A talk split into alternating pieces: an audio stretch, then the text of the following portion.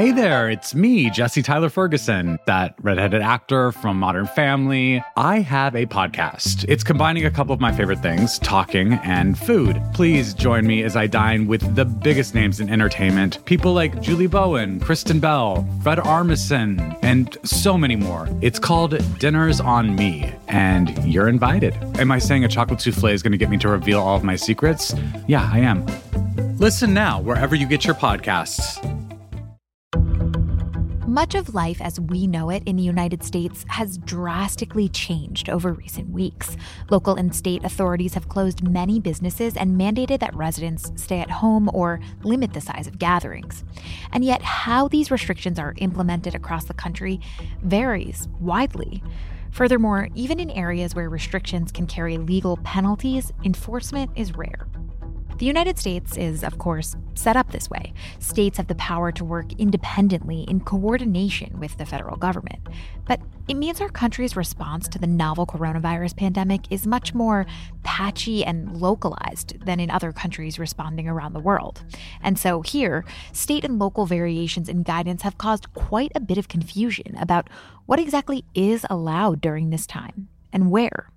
It's also raised questions about the federal government's role in instituting social distancing measures nationwide. How likely are we to see greater enforcement against breaking social distancing rules?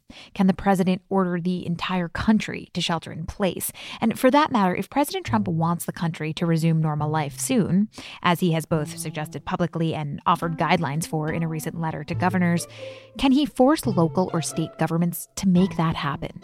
We've got answers. This is Can He Do That, a podcast that explores the powers and limitations of the American presidency. I'm Allison Michaels.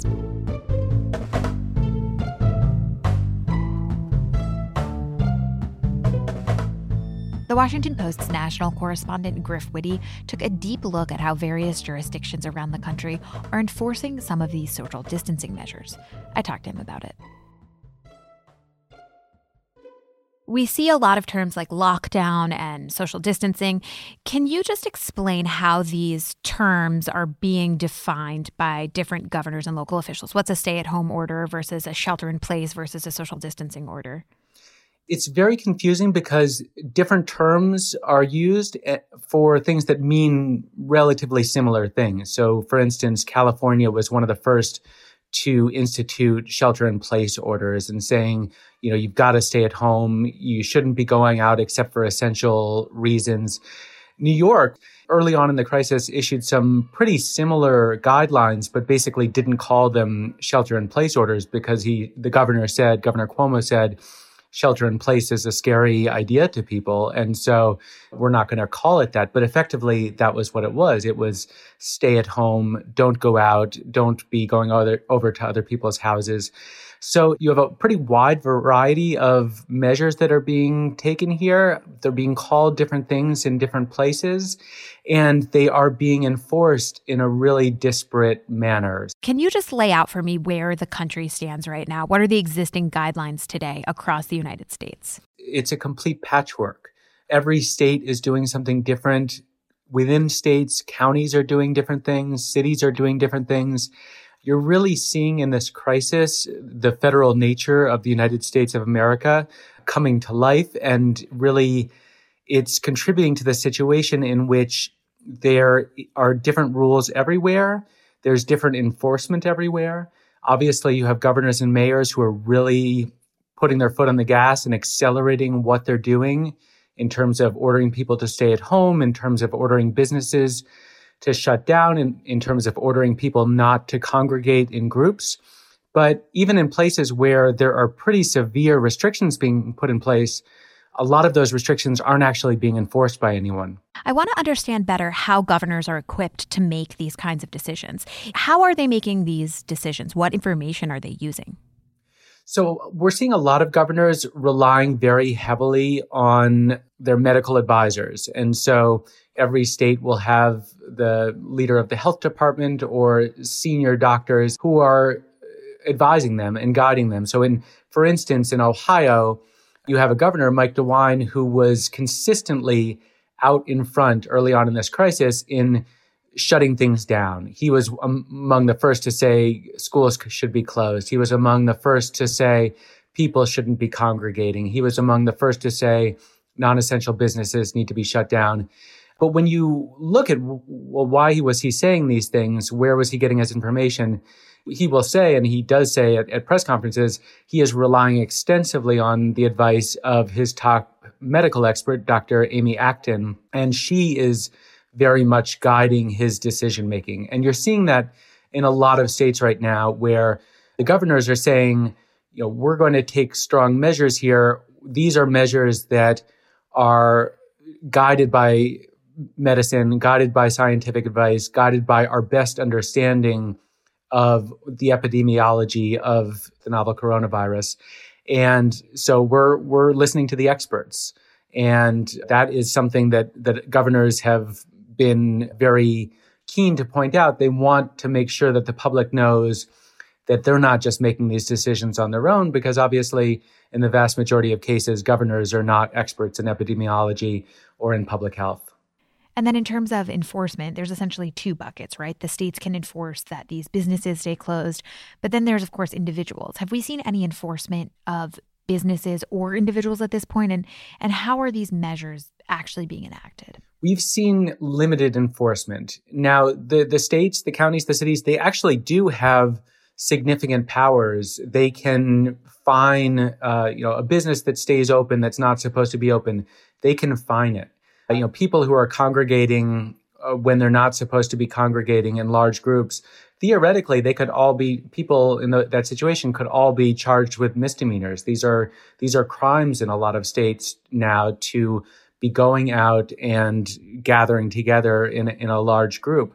But what we're seeing is that it's it's a very limited number of officials who have actually said yes, we're going to go out and enforce these new restrictions that have been implemented under governor's emergency powers. So I spoke with a county executive in New York for the story that I wrote. And he said he was a former uh, New York City police de- detective. He leads a county, Rockland County in New York, just outside of New York City, that has seen a, a really major surge of coronavirus cases in the last few days.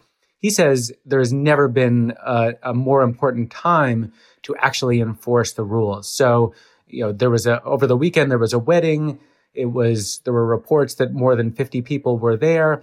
The the county executive sent his health department out right away to uh, try to shut that wedding down, citing the people who were hosting it, saying you're, you're not allowed to be hosting a gathering of this size.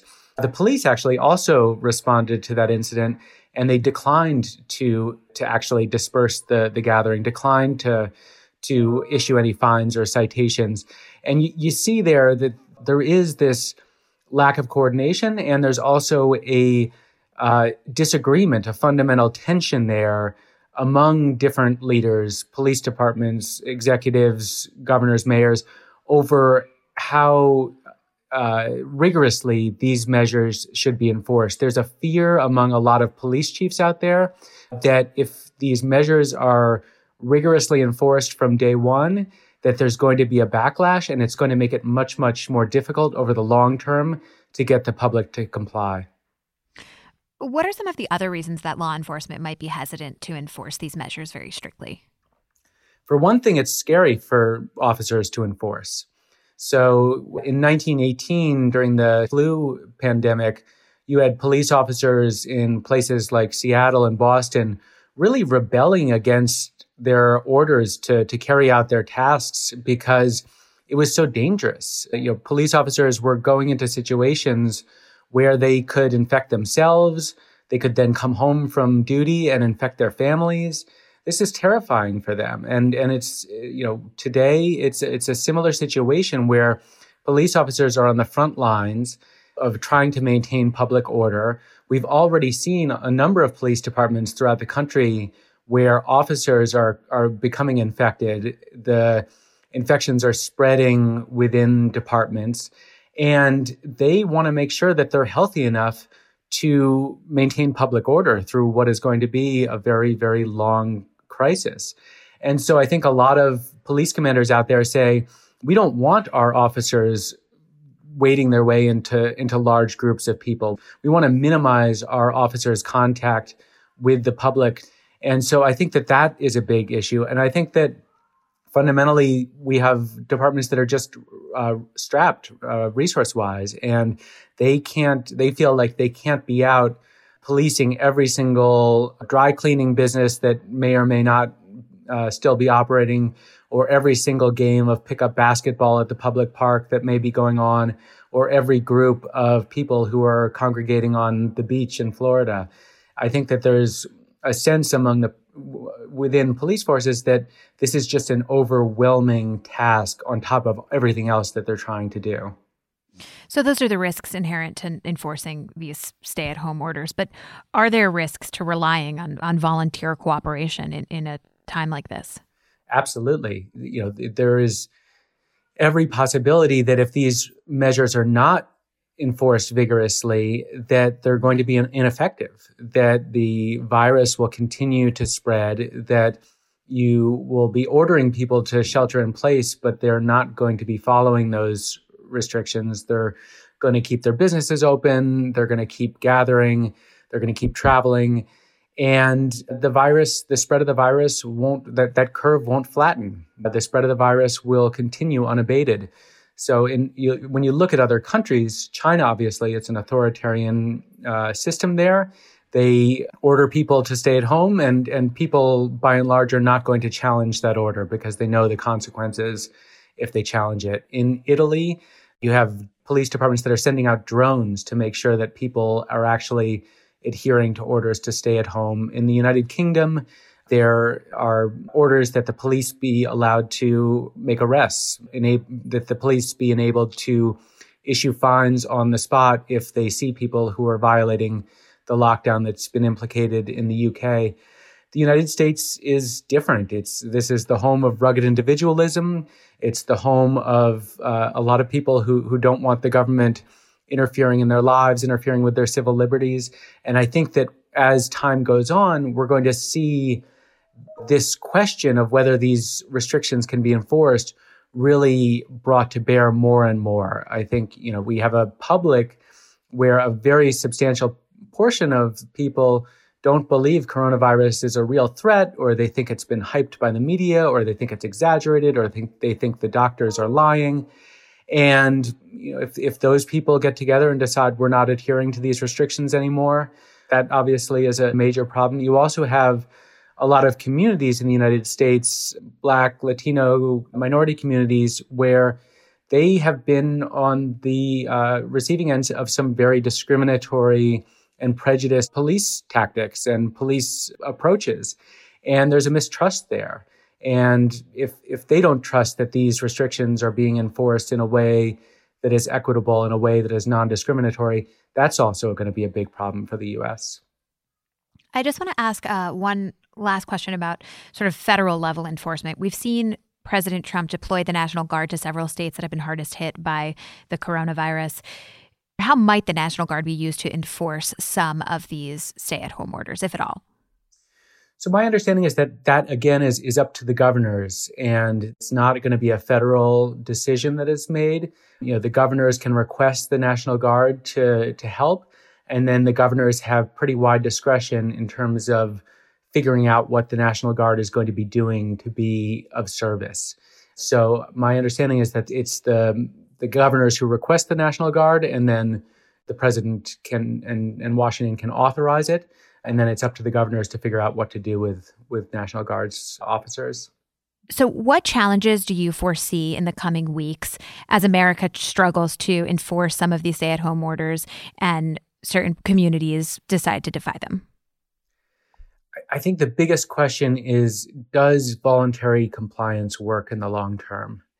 Uh, you know, you have police departments saying, We're not enforcing these measures right now. That's true but we're seeing the public by and large comply. Now there are exceptions. You, know, you think about the spring breakers in Florida, you know, partying through through last week. You you think about you know certain parks in the United States where we've seen images of people gathering in large numbers on the weekends. But by and large, departments, police departments say these voluntary compliance approaches are working.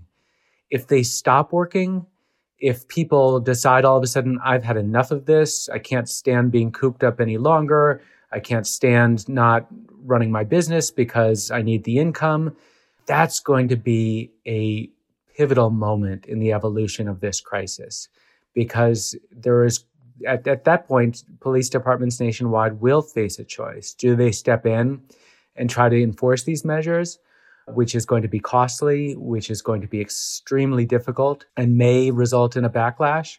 Or are they going to stand aside and say we we are powerless to to make these enforcement measures work at which point the whole premise of social distancing, the whole premise that we, if we act collectively, we can defeat this virus, that suddenly falls apart.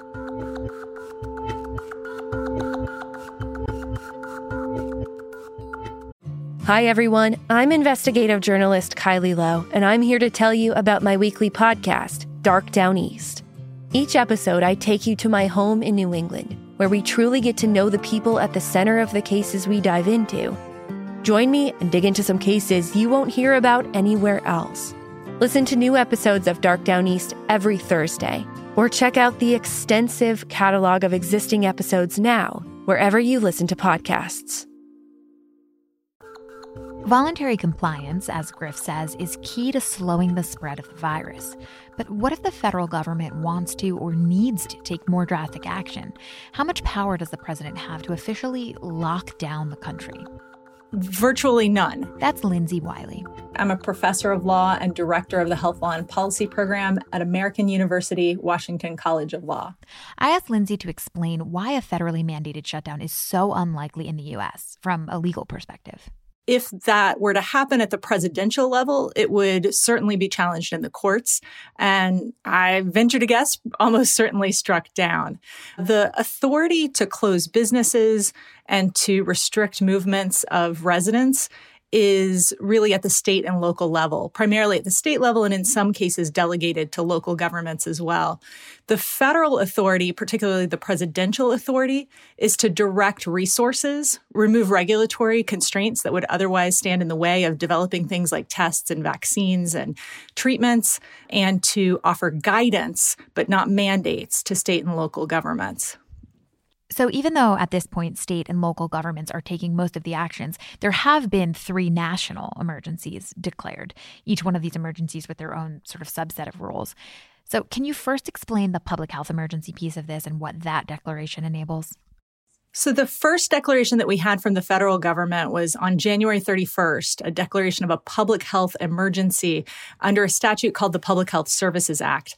That emergency was declared pursuant to the statutory authority by Secretary Azar, the HHS secretary. And that was a crucial step to allow Secretary Azar to coordinate the efforts of the Health and Human Services Department to implement immediately the finances and the regulatory flexibilities needed to develop tests, to develop vaccines and to develop therapeutics. That authority would have been sufficient and the financing would have been sufficient to ramp up the kind of testing that happened in South Korea, for example. But there were a series of missteps that have been documented by the press that stopped that from happening and continues to stand in the way of surveillance level testing. So, that Public Health Services Act is primarily about medical countermeasures about tests, vaccines, therapeutics. So, does a public health emergency mean that the power to make decisions lies more with public health officials or agencies to enforce things, or are those powers still exercised by the president? No, the, the the public health emergency primarily changes the relationship between the presidential administration and Congress. It allows the presidential administration, including the Health and Human Services Secretary, who serves at the pleasure of the president, to do things that would otherwise require congressional approval. It's essentially uh, a delegation from Congress in advance that allows uh, regulatory flexibilities, allows the, the, the administration to take steps that otherwise would require congressional action if they follow the right procedure and declare the emergency. I see. Okay. But then Trump has also declared a national emergency under the National Emergencies Act. And this use of this act happens fairly regularly. We've had many occasions to address it even here on, on this show. But can you explain what this particular emergency declaration has allowed for at this point? So, the National Emergencies Act is a much broader but less deep power. It's used that those declarations, as you said, are used, have been used fairly often for all kinds of things that seem pretty prosaic compared to the coronavirus pandemic. It does, though, allow the president to direct other agencies that you might not think of as being as central to the response to take steps that can be important. So, in the National Emergency Act declaration that the president made on March 13th, for example, he directed the Secretary of the Treasury to adopt flexibilities in terms of the tax filing deadline. That can also be used subsequently to direct administration officials in places like the Department of Labor or the Department of uh, Housing and Urban Development to take steps that that would be beneficial in the response. But that's really, in some ways, the least central of the three statutes under which there have been national declarations. Okay, so let's talk about the third. The third national emergency declaration was put in place under something called the Stafford Act. And I want to spend a little bit more time on this because a lot of myths have emerged during this whole experience. So many that FEMA has already launched a coronavirus rumor control page on their site. And one key of this misinformation is this this series of text messages that have spread. You may have gotten one. I'm sure many of our listeners have gotten one suggesting that the president will imminently lock down the country for 2 weeks using this emergency law called the Stafford Act. So let's just start with this. What is the Stafford Act? The Stafford Act is something that we tend to use mostly in response to natural disasters.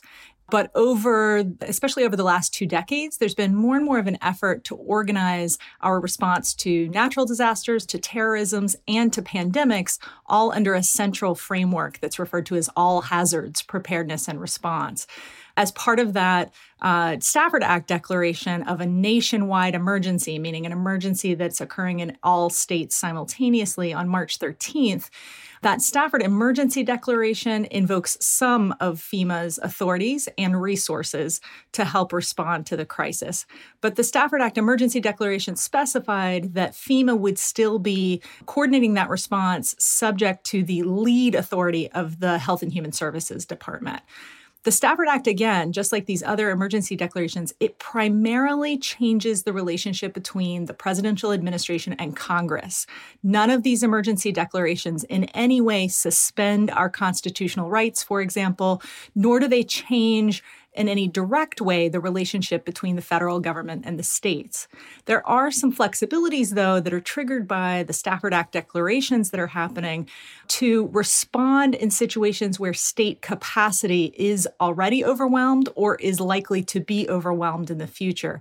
And so the Stafford Act declarations are important, for example, in ensuring that the federal government can exercise its responsibility and authority and resources to ensure that there are adequate personal protective equipment, safety gear for health workers, for example, to deploy and manufacture new ventilators to save lives, and to continue to deploy test kits for the purposes of monitoring the outbreak in local areas so that we can hopefully detect these hotspots before hospitals become overwhelmed in the next and subsequent waves. So, just to sort of lay the rumors to rest, it doesn't give the president blanket authority to mandate that everybody stay inside. It definitely does not. Okay. Are there other powers that the Stafford Act can open up for a president specifically? I think one of the most interesting things that's happened here from a legal standpoint is that in addition to the March 13th emergency declaration under the Stafford Act, the president also invited state governors to request major disaster declarations under the Stafford Act. And those are two different things. They're covered by the same statute, but they offer different resources and different tools. That national emergency declaration did not have to be triggered by a request from a specific state governor. The major disaster declaration does. It involves a state governor or tribal leader communicating to the president in a specific way our resources either are overwhelmed already or about to be overwhelmed, and we need additional help. The Stafford Act emergency declaration is a little bit more controversial because the language in the statute is really written to encompass natural disasters. And a lot of the provisions there are also targeted to disaster relief and recovery efforts in situations where there is, for example, mass property damage, in addition to the need for mass emergency medical care. But the provisions that are rel- related to that are really designed for natural disasters are actually coming could come in handy in responding to this crisis over the long term. So for example, the Stafford Act triggers a lot more financial resources. The the major disaster component of it does for things like housing supports. And in a situation where we're talking about people sheltering in place, staying in their homes potentially for months going forward, I think it can be very important to be able to use those flexibilities and resources that are intended to uh, allow for shelter in a situation where there's a natural disaster to also use those here to promote safe and sanitary housing conditions for people who otherwise would lack access. We've now established that state and local governments really have the power to make many of these public health decisions, even under national emergency declarations. But I want to talk about how social distancing orders are actually enforced. Legally, how do state and local governments balance civil liberties with protecting the public good, especially in, in such trying circumstances? There are some very difficult legal questions here, and we are in untested waters. We have never pursued this degree of, of exercise of control over individual movements in response to a crisis at the widespread, you know, state by state level that we're currently imposing those restrictions. And so I think in the short term, judges so far, there have been a couple of challenges, and judges have been very deferential to state leaders with respect to the orders that they've issued. But over time, if these orders, particularly with respect to personal movement as opposed to businesses, and particularly if enforcement starts to look arbitrary or discriminatory, I think at that point, we can not only expect but hope for the courts to weigh in the courts have an important role in balancing individual rights and civil liberties and guiding officials as they respond, even in a crisis. Just to repeat something I said earlier, our constitutional rights are in no way suspended in the midst of this emergency. Just like in routine times, our constitutional rights, however, are not absolute. They're balanced against uh, very pressing public health necessities that balance based on court precedents in somewhat analogous situations, although again, this is an unprecedented situation, but those precedents suggest that the role of the courts is to hold leaders to account to require them to articulate the scientific basis for the orders that they've put into place, and essentially to require them to listen to sound scientific advice. Now, one of the things that's really particularly troubling about our current situation is the lack of evidence, the lack of information that standard doesn't mean that the that governments can't act in a cautious way. Uh, the precautionary principle is leading the majority of governors the, and many mayors to take the the safest to make the safest assumption possible, acting on the best available evidence. But over the long term, I would hope that if surveillance level testing, if if data isn't being generated to identify where these hotspots are, where we need to direct our crucial healthcare surge capacity resources in advance of death rates spiking and where we might, in some areas, gradually be able to ease restrictions because we're determining that community transmission is not widespread in some places. If that doesn't happen, I would hope that the courts would exercise their responsibility to require leaders to also prioritize the gathering of that information, something that really is not happening right now. So, on the note of this, the relationship between federal, the federal government and these state level governments, I want to talk about what can happen if the president wants something different than these local officials. So, for example, the president has been suggesting that he wants to resume American life and lift quarantines. And essentially, can the president order businesses to reopen and people to go back to work? The short answer is no. The president certainly can't order anyone to go back to work or order any business to reopen. The state governments can't do that either. What the president might try to do um, but I believe strongly would be barred from doing by the courts if he tried, is order state governments to not enforce the orders they've put in place for their residents and businesses within their borders. So if the if the federal government tried to block enforcement of the stay at home orders, of the business closures, that's when you'd have um, really a constitutional crisis at this point. At the federal level, Congress would have potentially um, much greater authority to pursue a lifting um, of enforcement of state and, and local lockdown orders, but it's hard to conceive of Congress trying to do that. Is the notion of a national lockdown or a national shutdown happening at all a possibility here in the United States? I, I never want to say never, uh, but it would be patently unconstitutional for multiple reasons. And we've seen it in other countries and in other democracies for that matter. Why not here? We have a very different governmental system. In our federalist system of government, the authority to issue the kinds of orders that are happening in for the most part, smaller or more centralized governments elsewhere in the world, that authority resides with the states and to some extent local leaders. It does not reside with the federal government. So I'm no longer saying that it can't happen here. It's happening, but at the state level. And that's the right approach. We're a large and very diverse geographically and in terms of population density country. And so the, the idea that you would have a national level decision that really has to be based on local conditions on the ground with respect to, to how the virus is circulating it is really not sound from a public health standpoint and certainly not permissible from a constitutional standpoint. All right. Thank you so much for your time. I really appreciate it. Thanks so much.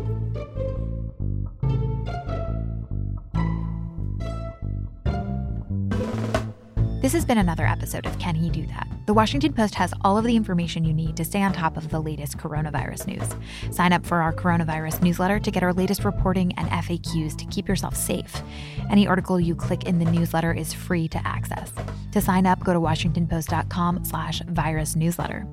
The Post is also offering live coverage and stories with critical health information for free every day on our homepage and at washingtonpost.com slash coronavirus. And of course, you can also use the Washington Post's podcasts to stay informed without being overwhelmed. They're always free online or on any podcast app. You can find them all at washingtonpost.com slash podcasts.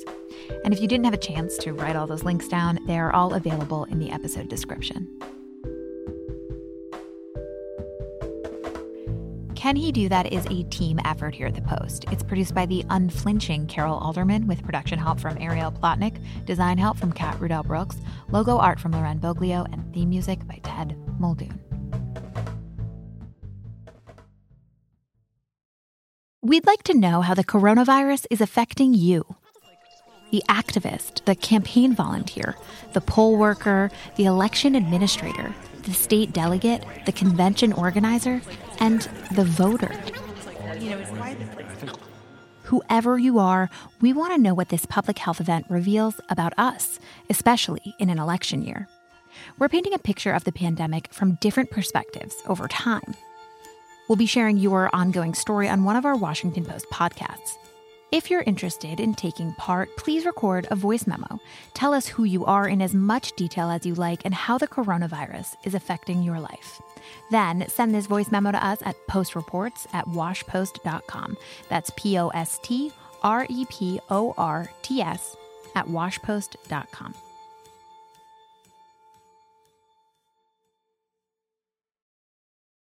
If you're looking for a smoking gun, I can absolutely guarantee you, you will not find it. In October 2001, a series of letters filled with a deadly powder called anthrax were dropped into the U.S. mail system. What started as an unprecedented case turned into an unsettling mystery. Who sent these deadly letters? And why? From Campside Media and Sony Music Entertainment, I'm Josh Dean, and this is Cover Up Season 4 The Anthrax Threat. Available now.